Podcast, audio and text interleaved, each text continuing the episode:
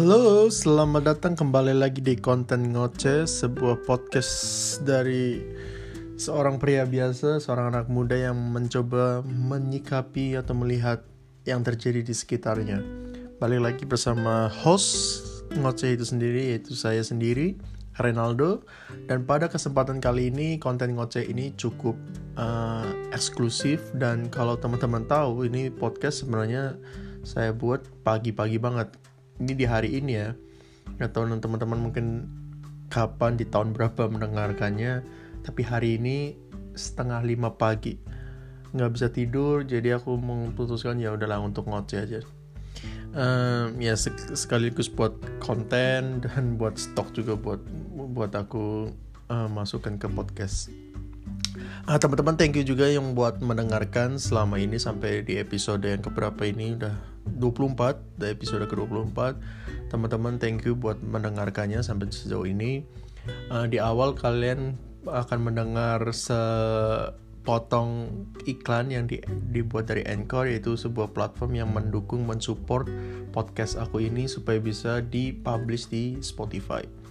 Jadi ya teman-teman, ya untuk mensupportnya ya meluangkan sedikit waktu, dan setelah itu kalian bisa mendengarkan isi podcast dari saya. Oke, di kesempatan kali ini yang aku pengen ngoceh, karena aku pengen ocehkan seperti yang tadi aku bilang di awal, itu sedikitnya eksklusif karena hari-hari ini sebenarnya sudah lama sih. Sebenarnya udah lama bahwa kalau kita bicara di Indonesia sendiri, atau bahkan ya ini semua gak cuma di Indonesia tapi mungkin terjadi di seluruh dunia, yaitu tentang SARA itu suku, agama, ras, dan ya kalau gak salah. Sebentar ya, aku santai saja, ini aku di depan ada komputer. Sebentar, aku singkatan dari SARA kalau gak salah, suku, agama, ras, A-nya adalah enggak. Oh, antar golongan, suku, agama, ras, dan antar golongan. Emang bedanya apa ya? Ras, golongan. Ya oke lah. Tetapi yang menarik adalah di sini kan adanya isu-isu SARA yang sekarang merebak. Tapi kalau aku mau breakdown lagi ya, SARA itu kan suku, ras, agama. Yang lebih sensitif sebenarnya kan, terlebih kita bicara di Indonesia, adalah agama. Wah, agama itu benar-benar sesuatu yang seolah-olah kita nggak bisa sentuh. Kita bicara ketersinggungan paling banyak sektornya adalah di komedi, karena tentunya kalau kita bicara komedi kan adalah sesuatu yang menyinggung atau sesuatu yang menertawakan objek tertentu kan, itu istilah komedi. Kenapa adanya ketawa, dimanapun semuanya setuju bahwa kita menertawakan sesuatu, bisa sebuah tragedi, bisa sebuah, atau pasti adanya korban lah komedi itu. Jadi gak lepas bahwa di komedi sendiri banyak ketersinggungan. Ini terjadi gak cuma ada di Indonesia, tapi bahkan di luar negeri, di negara maju seperti Amerika yang kita anggap masyarakatnya sudah maju misalkan, tapi toh banyak komedian-komedian yang juga masih tersandung masalah kasus istilahnya. Seperti contoh stand-up komedian di Amerika sendiri juga banyak terkena kasus kan, di Kevin Hart, si Dave Chappelle, atau si Sheinfeld juga, mereka punya kasusnya mereka sendiri, dan biasanya tentang ketersinggungan itu sendiri. Dan di Indonesia kita balik lagi, ketersinggungan juga di komedi kan juga cukup viral kan. Seperti contoh misalkan si Panji, Coki Muslim, dan beberapa komedi lain yang kalau kita lihat, kita breakdown lagi lebih dalam lagi, itu kan menyentuh isu SARA, dan lebih lagi dari SARA adalah agama, yang membuat akhirnya orang menjadi sedikit berhati-hati nih istilahnya, apalagi untuk ngomong, apalagi buat mereka public figure, untuk nggak cuma public figure sih tapi juga antar sesama sendiri ya, kita jadi lebih gampang tersinggung istilahnya, dimana itu akhirnya menjadi aneh ya buat aku, karena terkadang orang yang kalau kita bicara SARA ini, ketersinggungan ini, justru kalau kita lihat sendiri ya, misalkan ada salah satu contoh, misalkan komedian, dia bicara sesuatu misalkan tentang agama, dia menyinggung agama, padahal mungkin agamanya dia sendiri, tapi ada satu kelucuan mungkin yang dia singgung di situ. Tetapi yang justru yang tersinggung adalah dia bukan tersinggung untuk dirinya sendiri, tetapi dia justru tersinggung untuk orang lain. Itu yang banyak dikeluhkan juga, dan itu memang banyak yang terjadi. Kasus-kasus atau masalah-masalah misalkan boykot dan segala macam, biasanya orang tersinggung untuk orang lain misalkan. Wah, kasihan si ini, oh kok kenapa ini dipercandain, kenapa ini diketawain, kan itu bukan sesuatu yang diketawain, emang udah kurang bahan kah segala macam. Justru orang yang kita anggap sebagai korbannya, misalkan sebagai objeknya, misalkan orang menertawakan objek A nih misalkan di satu bagian komedi, di bagian A itu orang menertawakan itu, padahal si objek A-nya itu atau si subjek A-nya itu nggak merasa apa-apa, dia ikut ketawa, dia tahu dia sudah menang dengan dirinya sendiri, istilahnya ya udahlah, udah it's okay lah, dan dia malah ketawa. Tetapi yang justru terjadi malah orang-orang di sekitarnya nih, yang malah mulai ribut, kasihan lah, kenapa sih lu bercandaan, kenapa sih lu bilang ini itu nggak lucu lagi, istilahnya gitu.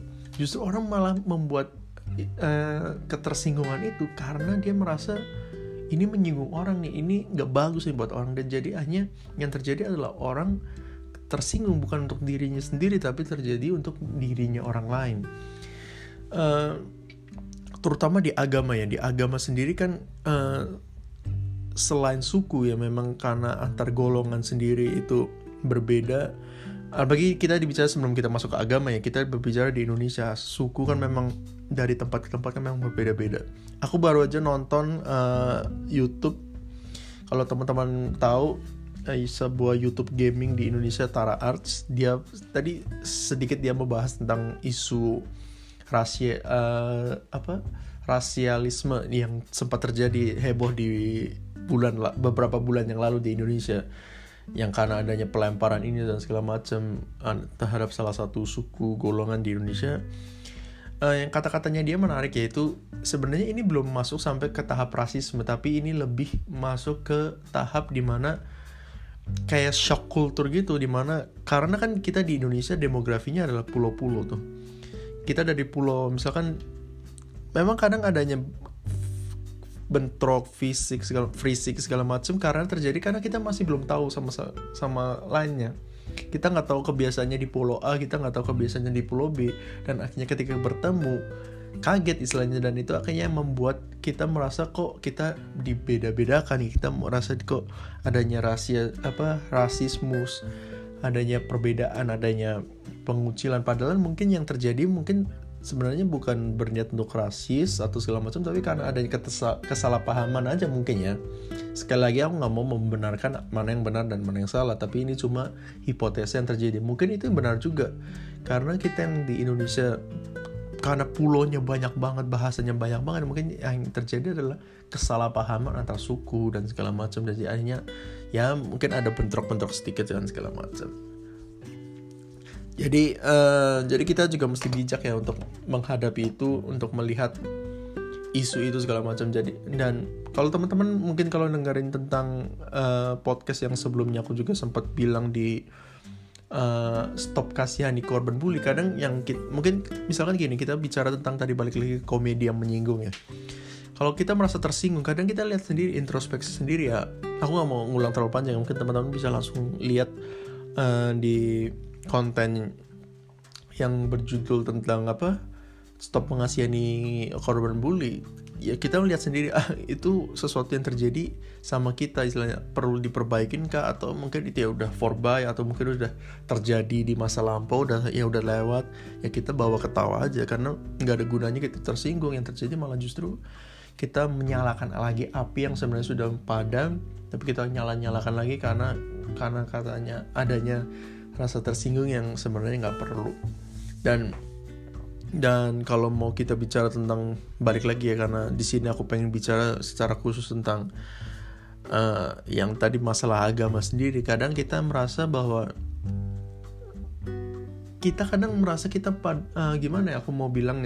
kita merasa bahwa kita suka kayak membela Tuhan istilahnya gitu loh. Maksudnya gini, saya seorang Kristiani, saya percaya bahwa Tuhan saya itu besar.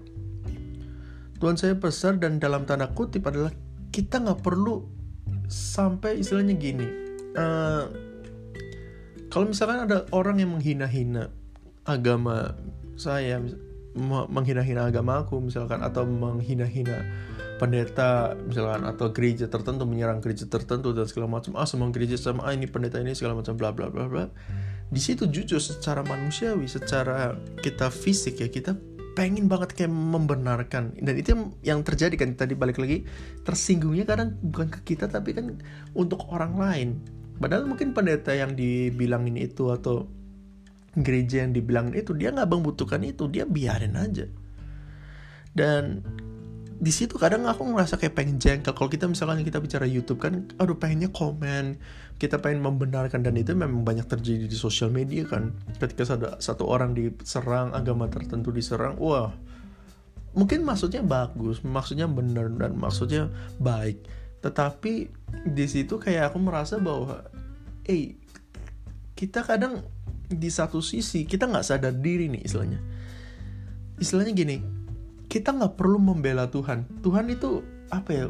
Dia udah terlalu besar istilahnya. Dia yang kontrol semuanya. Dia bahkan yang menciptakan seseorang yang menghina dia sendiri istilahnya. Dan kita tugasnya adalah kita nggak perlu membengkeru masalah dengan berantem dengan dia, dengan mencoba membenarkan dia. Kita nggak punya hak itu.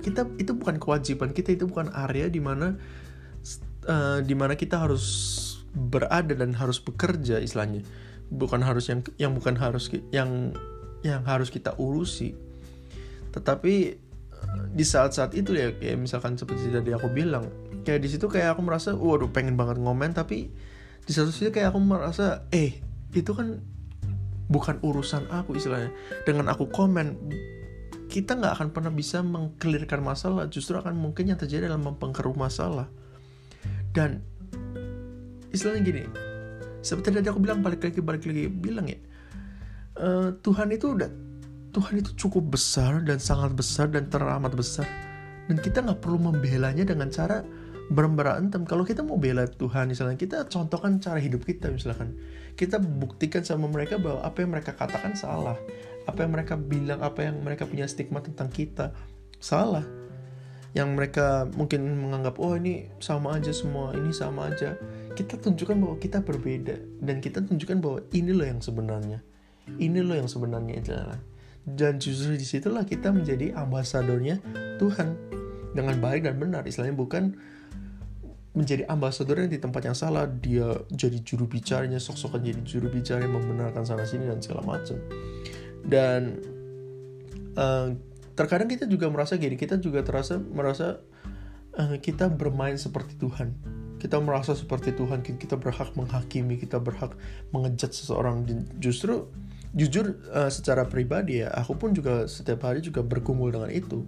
Setiap hari aku juga fight dengan itu. Kadang aku juga kayak seolah-olah pengen bermain seperti Tuhan, mengejat, main hakim sendiri, bertindak sendiri. Tapi kembali lagi ya, seolah-olah kayak terus diangkatkan siapa saya dan posisi saya di mana istilahnya. Karena itu yang terjadi sama seperti yang terjadi setiap hari kan. Kadang manusia merasa bahwa, bahkan yang sudah lebih parah ya, manusia menganggap dirinya sudah seperti Tuhan, yang secara nggak langsung yang terjadi terhadap mereka-mereka yang suka menghakim sendiri, mengejut sendiri, membenarkan segala macam dan segala macam, bukan di posisinya, bukan di porsinya, yang secara nggak langsung mereka ya bermain seperti Tuhan. Mereka menganggap dirinya Tuhan, dia tahu segalanya, dia membenarkan orang segala macam, menyalahkan orang, menganggap dirinya yang paling benar. Dan di situ justru akhirnya yang terjadi bukannya mengklirkan masalah, justru mempengkeruh masalah. Karena simpel gini nih. Aku masih ingat ada salah satu paus.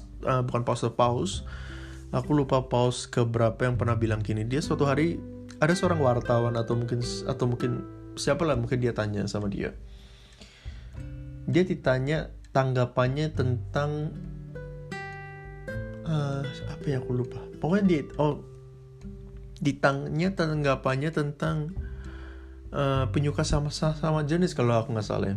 Ditanya pendapatnya tentang penyuka sesama jenis. Dia ditanya apakah penyuka sesama jenis itu dosa atau enggak. Lalu si paus itu dia bilang, sesuai dengan Alkitab, sesuai dengan firman Tuhan, manusia diciptakan pasangan-pasangan pria dengan wanita, bukan pria dengan pria atau wanita dengan wanita. Lalu si wartawan itu menanya balik, atau seseorang itu tanya balik, oke, apa yang Anda lakukan? Apakah Anda mau menghukum? Karena itu kan jelas-jelas salah. Justru yang jawaban itu aku selalu ingat sampai sekarang. Dia bilang gini, sekarang kita lihat deh pasangannya mungkin yang punya kasih sama jenis itu. Oke, kita tahu dia salah. Oke, kita tahu itu bertentangan dengan firman Tuhan, bertentangan dengan apa yang Tuhan ajarkan sama kita. Tapi kita lihat, apakah Tuhan hukum dia? Apakah tiba-tiba ada petir yang sekarang juga nyamber dia? Nggak ada kan? Dia masih dikasih kesempatan hidup, dia masih dikasih kesempatan bernafas. Apa haknya kita nih? Yang nggak bisa ngatur nafas, yang nggak tahu kapan kita meninggal, yang kita nggak tahu kapan tiba-tiba salah satu organ tubuh kita nggak berfungsi, kita tiba-tiba nggak bisa bernafas misalkan, atau kita nggak bisa berbuat apa-apa, atau kita kayak sekarang ini ya, ada pandemik, siapa yang tahu, siapa yang bisa menyegah?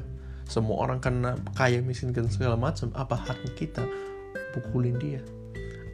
Jangankan melakukan kontak fisik segala macam, kata-kata pun misalnya, apa haknya kita kalau Tuhan sendiri nggak melakukan itu?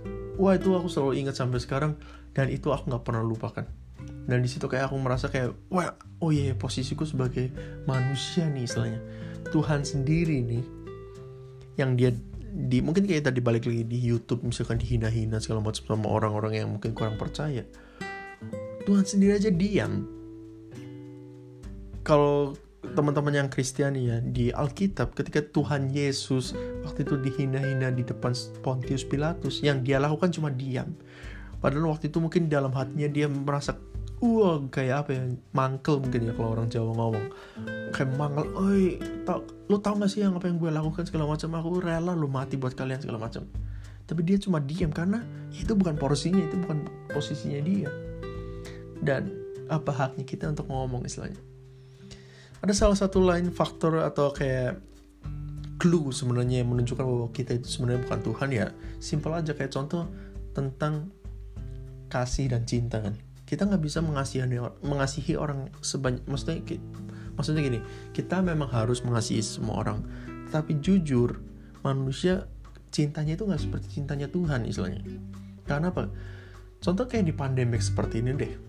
Mungkin yang terjadi adalah jujur, fokus kita adalah menyelamatkan keluarganya kita sendiri kan.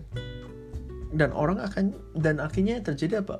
Orang akan, kalau kita lihat dengan mata awam, orang cenderung sepertinya egois istilahnya, karena cuma memikirkan diri sendiri, Kalau di awal mungkin, kalau aku mungkin apa ya, sempat bilang, sorry bentar aku minum dulu ya.